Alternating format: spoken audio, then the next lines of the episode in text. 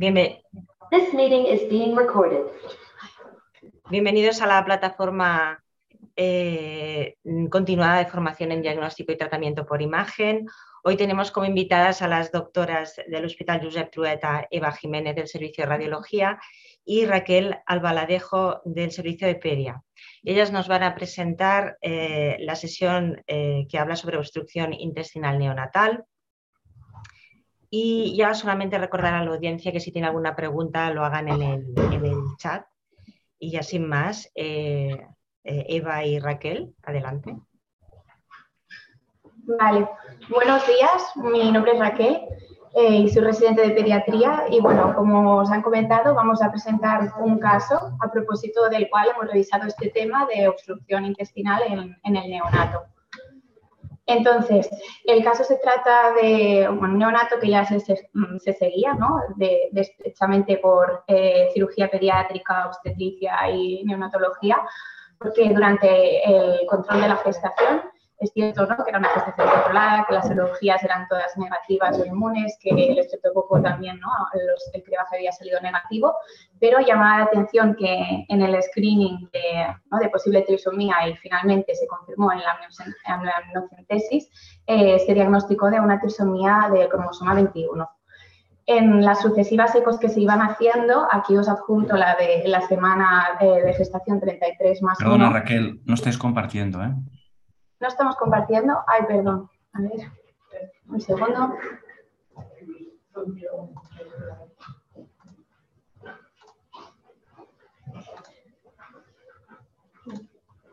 Vale, ahora sí, gracias. Sí, vale.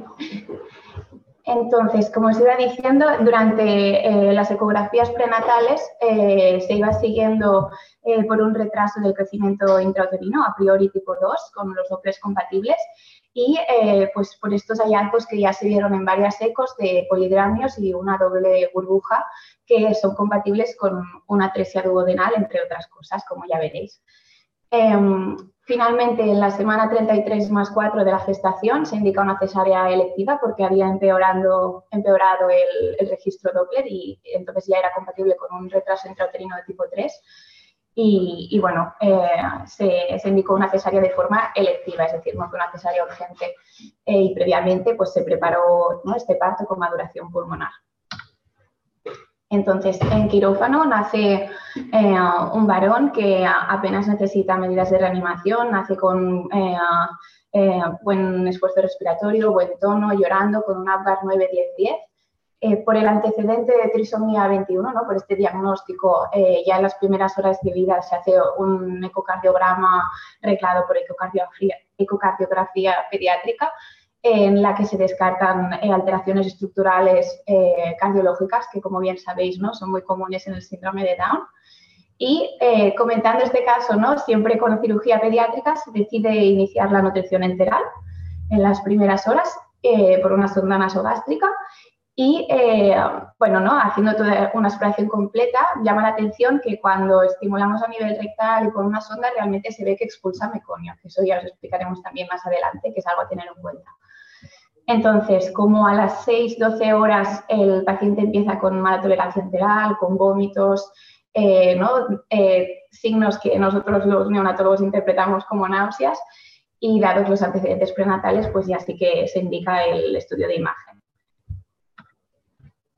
Entonces, primero de todo, repasar y tener bien claro qué es una obstrucción intestinal. Eh, hablamos de un síndrome obstructivo cuando eh, no es posible que cuando no vemos eh, que el tránsito del contenido intestinal a, tra a, través del tubo digestivo. Y entonces, este cuadro puede tener causas más bien ¿no? de um, tipo paralítico o de tipo mecánico. Es importante detectar cuando, hay una, ¿no? cuando sospechamos una obstrucción intestinal, ya que este cuadro puede evolucionar en una perforación o una necrosis intestinal, que al final ¿no? es una emergencia prácticamente eh, quirúrgica. Eh, entonces nosotros nos hemos eh, centrado más bien en, dentro del síndrome obstructivo en, en, las causas mecánicas, que ya pueden ser o por compresión intrínseca, es decir, que el, el propio tubo digestivo es el que ¿no? el, el, es donde encontramos la causa de esta compresión y de este eh, bloqueo del, del, tránsito del contenido intestinal, o también pueden haber causas de compresión extrínsecas por otras estructuras eh, que comprimen el tubo digestivo e impiden el paso del contenido intestinal. En cuanto a la clínica, es muy importante porque realmente ya solo con esto podemos hacer prácticamente el diagnóstico ¿no? o tenerlo bastante encarado. Aquí os he destacado en, en rojo pues, estos, ¿no? Estas, estos tres ítems. La, la sialorrea, ¿no? que es la incapacidad para, para las, eh, bueno, ¿no? la saliva y que eso también nos hace eh, pensar en que puede haber algún problema en el tubo digestivo. Los vómitos, sobre todo pensando ya en que la obstrucción intestinal eh, esté en un nivel alto del tubo digestivo. El abdomen distendido y la ausencia de tránsito intestinal que nos orientaría más bien en un tipo de obstrucción intestinal baja. En el caso de nuestra paciente, empezó con sialorrea, con vómitos a las pocas horas de iniciar la nutrición enteral, tenía el abdomen distendido, eh, estaba muy irritable. Em, es verdad que em, expulsaba meconio cuando, ¿no? cuando realmente estimulábamos y comprobábamos con una sonda rectal, así que ¿no? todo nos hacía pensar que la obstrucción era más bien alta que no baja. Entonces, para hacer el diagnóstico eh, se indicó ¿no? las pruebas que luego Eva os explicará, pero bueno, una radiografía, una radiografía abdominal y normalmente en una obstrucción intestinal también se acostumbra a acompañar de una ecografía abdominal pues muchas veces no tenemos que pensar que van, ¿no? que hay malformaciones asociadas y por eso normalmente se acaba indicando también el estudio. Una vez tenemos filiada el tipo de obstrucción, aquí me adelanto un poco a lo que os, os explicará, pues eh, nosotros ponemos ya ¿no? un tratamiento provisional hasta el tratamiento definitivo que será ¿no? la, la corrección vía cirugía en nuestro caso. Entonces, previo a la cirugía y una vez tenemos identificada que hay una obstrucción intestinal, eh, tenemos que ¿no? indicar el reposo intestinal en nuestro paciente, es decir, dieta absoluta y sueroterapia. Si fuera una intervención que se tuviese que posponer pues, eh, en unos días, por ejemplo, imaginaros, ¿no? en el caso de este niño que tenía síndrome de Down, que tuviera una cardiopatía que contraindica hacer una cirugía en 24 48 horas, eh, también nos plantearíamos, pues en vez de suroterapia, ¿no? Eh, pautar una nutrición parenteral. Por supuesto, monitorizar al paciente, eh, colocar una sonda nasogástrica o orogástrica abierta, que esto ayuda a, disminuir la distensión en, el tubo intestinal previa, digamos, ¿no? al, al punto de oclusión y que realmente esto em, ayuda mucho a controlar los síntomas y a calmar el dolor, ya que el, el, dolor en la obstrucción intestinal sobre todo va debido a esta, ¿no? a esta, distensión, esta distensión que, que sufre em, el intestino proximal al, a la obstrucción. Por eso mm, no pongo aquí al lado eh, que la analgesia a veces puede, ser, eh, puede no ser necesaria. Eh, si hubiera una obstrucción intestinal baja, también podríamos poner una sonda rectal. Esto, bueno, pensando en, otras etiologías que luego mencionaré por encima, pero que no es el caso de nuestro paciente. Eh, y siempre eh, los antieméticos si precisa y una vez filiada la obstrucción. Porque si tenemos, ¿no? si sospechamos un paciente que está ocluido y realmente mm, damos un antiemético y, por ejemplo, no hay una obstrucción intestinal baja, al final em, los vómitos es el mecanismo que tiene el intestino para evitar, ¿no? para, para suplir esta, esta distensión excesiva que está sufriendo, sufriendo el intestino. Si nosotros em, eh, frenamos los vómitos, ¿no? quitamos este reflejo del vómito, eh, puede ser que empeoremos la situación, ya que entonces al no poder eh, vaciar el contenido intestinal previo, puede acabar en una perforación. Ah, y bueno, ya por último, previa a una intervención quirúrgica, por supuesto, hacer la reserva de sangre y la analítica pertinente. Vale, en cuanto al diagnóstico diferencial de obstrucción intestinal neonatal, eh, aquí os, bueno, os he puesto una lista sobre todo de las causas congénitas. Es verdad que hay también causas adquiridas, pero que no se verían en los primeros días de vida. Luego, si queréis las preguntas, las podemos comentar. Pero en cuanto a las causas congénitas, os las he estructurado eh, según ¿no? el, tubo digestivo. En cuanto al estómago, pues la conocida estenosa, estenosis hipertrófica de píloro, que ¿no? se produce por una hipertrofia de las eh, capas musculares del píloro y que realmente eh, se detecta pues, a partir de las dos semanas de vida, cuando ¿no? ya está instaurada la nutrición enteral y y, estas capas musculares van aumentando, así que normalmente vemos que los pacientes acuden a las dos, tres semanas de vida y, a las tres semanas se acaban interviniendo. Esto es lo más frecuente en, ¿no? en cuanto al, itinerario que siguen este tipo de pacientes en cirugía pediátrica.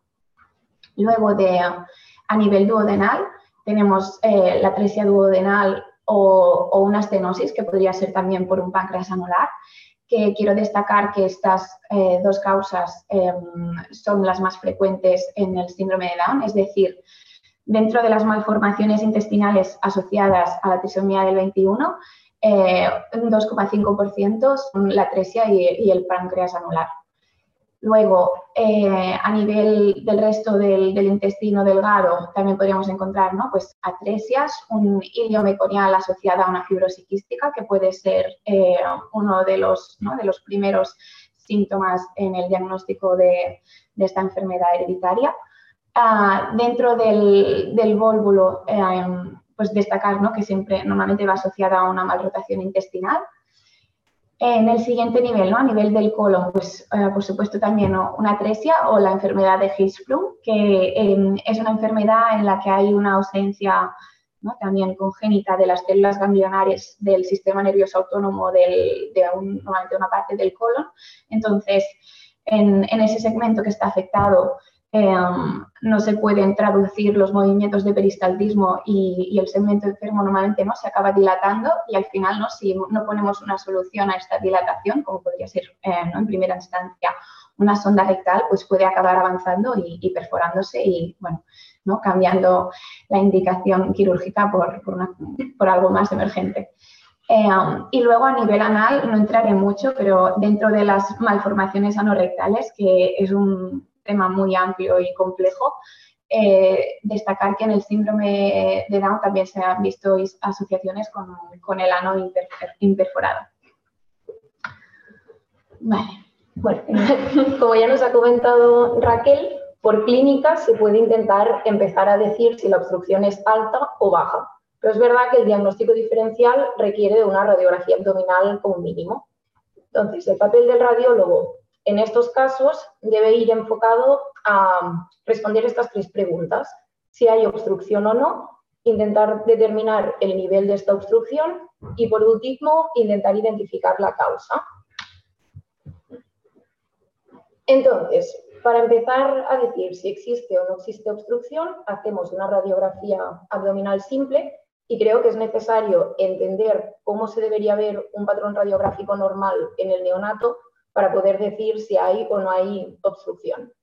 Entonces, las asas deben tener un calibre normal. Es verdad que en los neonatos, por ejemplo, es muy difícil, por no decir imposible, distinguir entre el intestino delgado del colon. Entonces, nos fijamos en que las asas tengan un calibre normal. La distribución del gas debe ser homogénea por toda la placa y, por último, debe haber aire en la región rectosigmoidea. Y esto sería pues, la placa normal de un neonato. Después, es muy importante ver si la obstrucción es alta o baja. En las obstrucciones altas, que son las proximales al ilion medio, podemos ver una, dos o hasta tres asas intestinales dilatadas. Y en las bajas vemos muchas asas dilatadas y son las que afectan al ilion distal o al colon. Otra distinción muy importante es la de diferenciar la obstrucción completa de la incompleta. Y para esto debemos fijarnos en el gas distal. En las atresias, que son las obstrucciones completas, no, no vamos a ver aire distal y en cambio en las incompletas, que son las estenosis, sí que podemos ver escaso gas distal. Y esta distinción es muy importante porque los pacientes tienen un distinto manejo clínico. Entonces, entre las causas de obstrucción alta completa destacan las atresias. Tenemos las atresias gástricas, las atresias duodenales y las atresias yeyunales. Y estas se pueden distinguir en función del número de burbujas que se vean en la placa. En la gástrica veremos una única burbuja, en las duodenales veremos la doble burbuja y en las yeyunales veremos la triple burbuja. Y algunas patologías infrecuentes como el páncreas anular pueden mimetizar los hallazgos que encontramos en la atresia, en la duodenal. La importancia de estas, o sea, de identificar las obstrucciones altas completas es que estos pacientes requieren de un tratamiento quirúrgico y no es necesario realizar otras pruebas adicionales. Con la placa, si ya tenemos claro que es una obstrucción alta completa, ya pueden ir a cirugía. Y obviamente, si tenemos dudas, pues siempre se pueden hacer más estudios.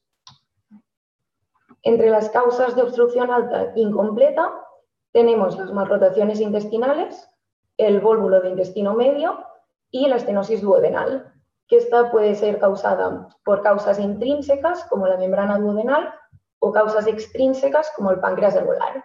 Y en este tipo de pacientes sí que se requiere de más pruebas de imagen, como viene a ser el tránsito, la ecografía y en casos excepcionales, que es lo que ya hemos comentado al principio, la pregunta de Esther, se podría llegar a realizar un TAC o un arreso. Entonces, como ya he dicho, el tránsito es una prueba muy usada en pediatría y la principal indicación es ir a descartar la malrotación intestinal que puede ir asociada o no al vólvulo del intestino medio. También se usa cuando tenemos dudas en el nivel de obstrucción, ya sea si es alta o bajo, si es completa o incompleta, y en casos en que la ecografía pues, no sea concluyente. Lo más importante es ir a identificar dónde está localizado el ángulo de Trace, que en concreto debe, ir, debe estar a la izquierda de los pedículos vertebrales izquierdos y a la altura del margen inferior del bulbo duodenal. Y en la placa lateral podemos ver cómo las asas intestinales se medializan. Entonces, algunos de los patrones del tránsito que deberíamos reconocer es cuando está la unión duodeno-yeyunal mal posicionada, es decir, que esté a la derecha de la imagen o por debajo del bulbo duodenal, o el patrón típico del duodeno en sacacorchos, que es cuando esta estructura no cruza la línea media y se dirige hacia inferior. Y esto es importante porque cuando la unión del duodeno-yeyunal está mal posicionada, es diagnóstico de una malrotación intestinal. Y el patrón este, el duodeno en sacacorchos, es el típico del vólvulo del intestino medio. Es lo que vemos en esta imagen.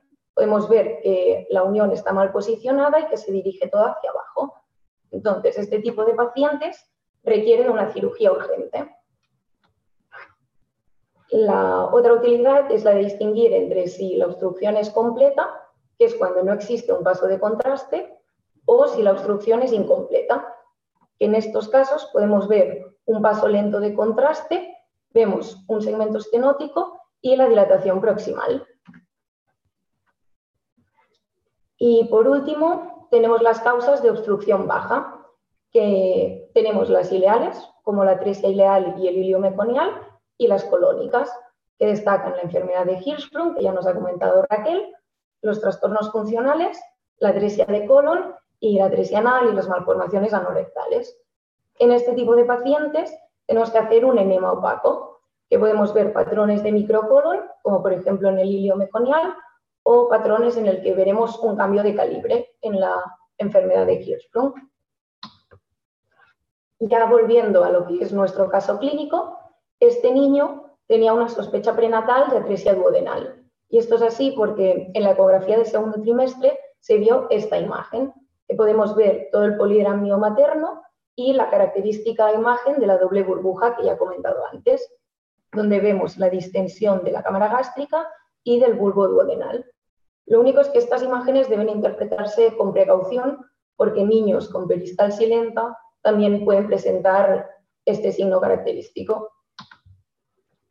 Entonces, frente a la sospecha de obstrucción intestinal, se realizó una placa de abdomen, que es la que vemos aquí, y en ella podemos ver el extremo distal de la sonda nasogástrica, que se encuentra localizado en el fundus, y lo que más llama la atención de esta placa es la distensión gástrica, la distensión del bulbo duodenal y el escaso gas distal que se observa. Con esto ya tenemos que tener en mente los diagnósticos diferenciales de la obstrucción alta incompleta. Se realizó también una ecografía, la verdad es que en ella no se consiguió ver la causa obstructiva, por lo que se realizó después un tránsito. Entonces, aquí vemos como el contraste pasa por el esófago al estómago, se observa la distensión gástrica la distensión del bulbo duodenal y podemos ver que con, los movimientos posturales ponemos al niño en decúbito lateral derecho y vemos cómo hay un paso lento de contraste a nivel de las asas uh, yeyunales proximales. Es decir, existe un retraso del vaciamiento gástrico y también se podía observar el reflujo gastroesofágico. Entonces, estos hallazgos descritos nos deben poner en alerta sobre el diagnóstico diferencial de la obstrucción duodenal incompleta, que como ya he dicho, son la membrana duodenal si la causa es intrínseca o el páncreas anular si la causa es extrínseca. Y ya visto en retrospectiva y ya conociendo el diagnóstico de este caso, se podía llegar a ver un estrechamiento a nivel de la segunda porción duodenal.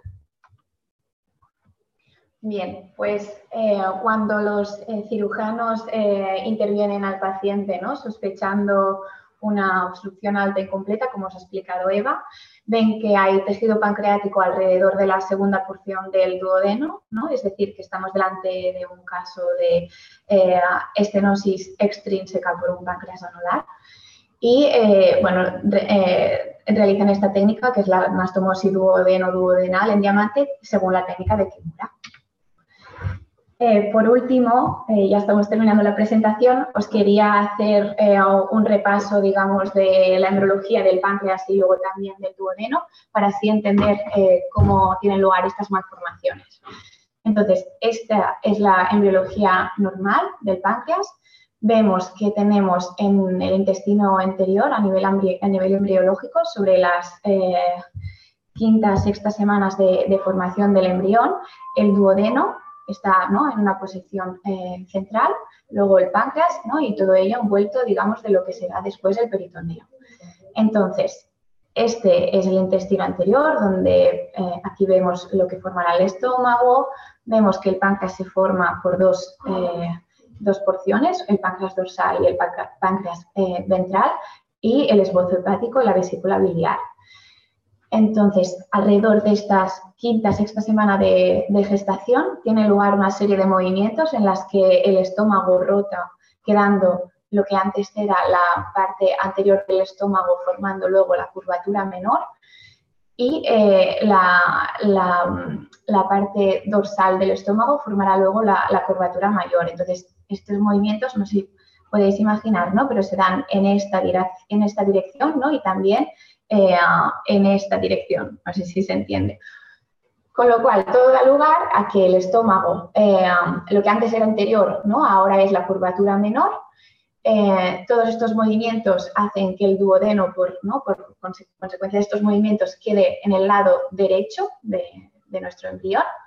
Y además se produce esta rotación que antes veíamos, ¿no? que el páncreas ventral estaba en esta posición, ahora queda justo debajo del páncreas eh, dorsal y eh, se acabarán fusionando, formando entonces eh, la cabeza y el proceso muciforme. Como podéis ver, el conducto que antes ¿no? drenaba el, páncreas ventral es el que luego, justo con, junto con la vía biliar común, formará la papila mayor y el conducto de donde drenaba el páncreas dorsal es el que luego formará la papila menor. Además ¿no? de estos giros y estos procesos de, recolocación ¿no? de esta porción del páncreas ventral, también da lugar, eh, se da lugar una, una, anastomosis de este conducto que antes drenaba el páncreas ventral, se anastomosa con la mayor parte del conducto del páncreas dorsal, ¿no? dando así el conducto de Wirsu, y este pequeño tramo que quedaba del páncreas dorsal es lo que luego eh, dará lugar al conducto de Santorini que desemboca en la papila menor. Esta sería la embriología normal del páncreas. Entonces, como os podéis imaginar, ¿no? hay, hay muchos pasos que, se pueden dar erróneamente y esto puede dar eh, lugar a muchos tipos de páncreas anular. Hay una clasificación, pero no, no entraré en ella. Y hay varias teorías, porque realmente no se sabe por qué, eh, cuál es la correcta, eh, da lugar, ¿no? Eh, se, da, se, encuentra a veces ¿no? esta situación de un páncreas anular. Entonces, algunas teorías dicen que el páncreas ventral, antes de producirse el giro, se anastomosa, ¿no? Como, aquí, se anastomosa al páncreas dorsal Entonces, al producirse este giro, se va, ¿no? se va hipertrofiando este páncreas ventral y al final acabará formando un anillo. Es decir, al principio ¿no? el páncreas ventral estaba en esta posición, se une a esta porción del páncreas dorsal, se produce el giro, se va hipertrofiando y al final ¿no? todo ello acaba formando un anillo. También eh, dentro de esta clasificación ¿no? describen, que, describen que a veces este anillo no es completo y otra de las teorías, pues por ejemplo, postula que realmente cuando se produce esta rotación eh, se va hipertrofiando este páncreas eh, ventral, ¿no? siguiendo la curva del, del, del, duodeno, no sé si os lo imagináis, y al final ¿no? acaba formando esta forma de anillo pero incompleto. Además, pues lo que hemos comentado de los conductos, también puede pasar que realmente no, que al final no, sea, no sean astomos el conducto, el conducto del páncreas ventral con el del páncreas dorsal. Bueno, múltiples combinaciones y que todo da lugar a diferentes tipos de, de páncreas anular.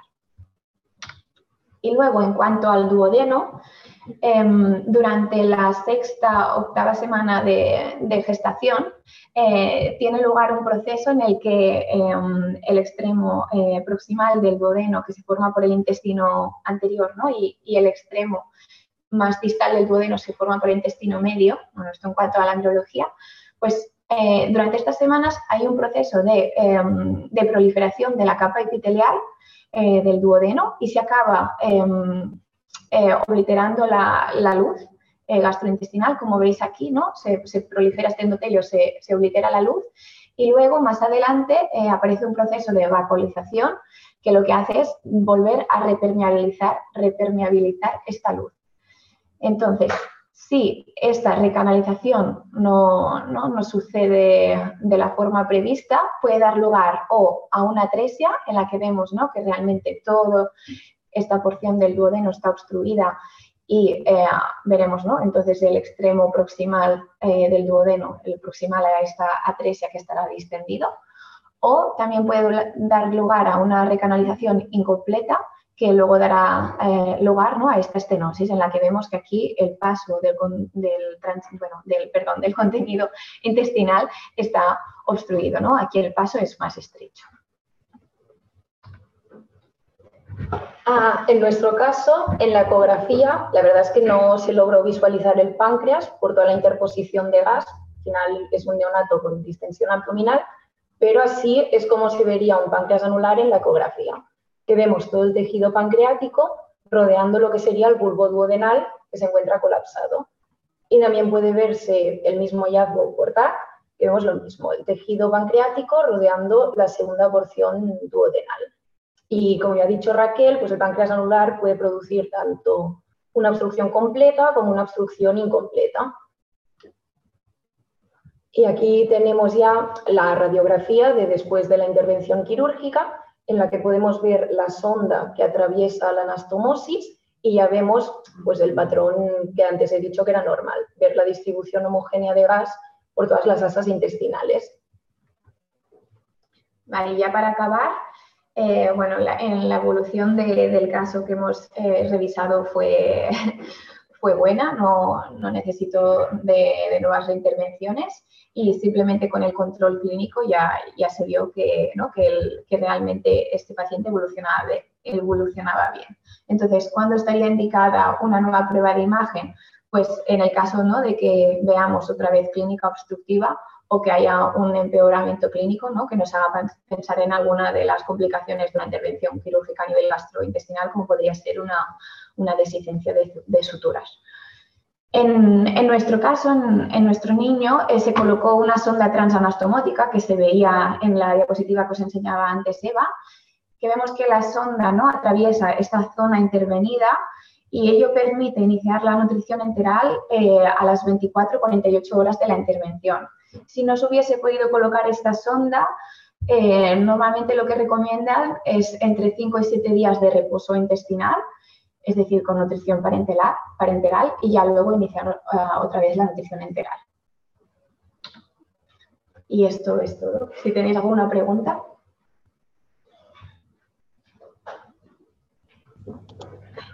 Pues a Eva, Eva y Raquel, muchas gracias por vuestra presentación. Eh, os felicito, siempre es muy interesante recordar la embriología de las patologías que nos podemos ir encontrando. Eh, de momento eh, no tenemos preguntas. Yo, yo os, me gustaría preguntaros cuál es la incidencia de, esta patología, ¿no? de las obstrucciones, si veis muchas obstrucciones intestinales neonatales. Mm, Raquel, por ejemplo, ¿qué me podías decir? Pues así en general, bueno, no, tampoco es súper frecuente. El número exacto no te lo sabría decir. Sé que me había revisado el número exacto de la obstrucción gastrointestinal que va asociada al síndrome de Down. Al final, esta patología es más frecuente cuando em, pensamos que realmente em, bueno, el paciente en cuestión, el, neonato en cuestión, eh, tiene asociadas otras malformaciones, ¿no? que ya podría eh, ser el caso de, un paciente con síndrome de Down. En el caso del síndrome de Down, eh, como he dicho, sí que se asocian en un 2,5% de los casos, que no es despreciable. Y precisamente, eh, ¿no? como es el caso de nuestro niño, se ven em, em, obstrucciones a nivel duodenal.